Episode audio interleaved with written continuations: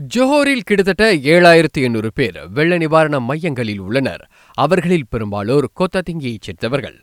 பஹாங்கில் தற்போது அவ்வெண்ணிக்கை சுமார் ஆயிரத்து ஐநூறாக உள்ளது. இவ்வேளையில் இன்று காலை ஒன்பது மணி வரை ஜோஹோரில் பெரும்பாலான பகுதிகளில் இடியுடன் கூடிய மழை கனத்த மழை பலத்த காற்று ஏற்படலாம் என கணிக்கப்பட்டுள்ளது. கடந்த சனிக்கிழமை வரை ஜோஹரில் வெள்ள நிவாரண மையங்களில் இரு கோவிட் பத்தொன்பது சம்பவங்கள் பதிவாகியுள்ளன. மாநில சுகாதாரத்துறை மேற்கொண்ட பரிசோதனையில் அது கண்டறியப்பட்டுள்ளது. போட்காஸ்ட் உள்ளடக்கங்களை ஒழுங்குபடுத்துவது குறித்து அரசாங்கம் ஆராயலாம். அண்மையில் போட்காஸ்ட் ஒன்றில் உள்ளூர் நடிகர் ஒருவரின் சர்ச்சைக்குரிய கருத்தை தொடர்ந்து தகவல் தொடர்பு அமைச்சர் அதனை கூறியுள்ளார்.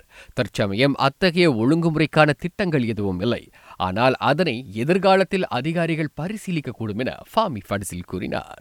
அடுத்த ஆண்டு முதல் நூற்றி நாற்பது எல்ஆர்டி எம்ஆர்டி மோனோரயில் நிலையங்களில் பொதுமக்கள் திறந்த கட்டண முறையை அனுபவிக்கலாம். திறந்த கட்டண முறை என்பது டெபிட் கார்டு கிரெடிட் கார்டு உட்பட எந்த வகையிலும் கட்டணத்தை செலுத்தக்கூடியது. அரசாங்கத்தை கவிழ்க்கும் நோக்கில் நடத்தப்படும் துபாய் நகர்வு இயக்கம் தொடர்பாக அரசியல் கட்சிகளின் பிரதிநிதிகளிடம் இருந்து நாற்பத்தி மூன்று புகார்களை பிடிஆர்எம் பெற்றுள்ளது. ஆறு வயது சிறுவன் ஜெயின் ராயனின் கொலை வழக்கு தொடர்பான விசாரணை தொன்னூறு விழுக்காடு முழுமையடைந்திருப்பதாக காவல்துறை கூறியது. முப்பத்து நான்கு வயதுடைய பிரான்சின் கல்வி அமைச்சர் கேப்ரியல் அட்டால் அந்நாட்டின் புதிய பிரதமராக பொறுப்பேற்றுள்ளார். பிரான்சின் ஆக இளம் பிரதமராக வரலாற்றை படைத்துள்ளார் அட்டால். தாமோர் ஓரின செயற்கையாளர் என வெளிப்படையாக அறிவித்த ஒரு நபர் அந்நாட்டில் அப்பொறுப்புக்கு வருவதும் வரலாற்றில் இதுவே முதல் முறை.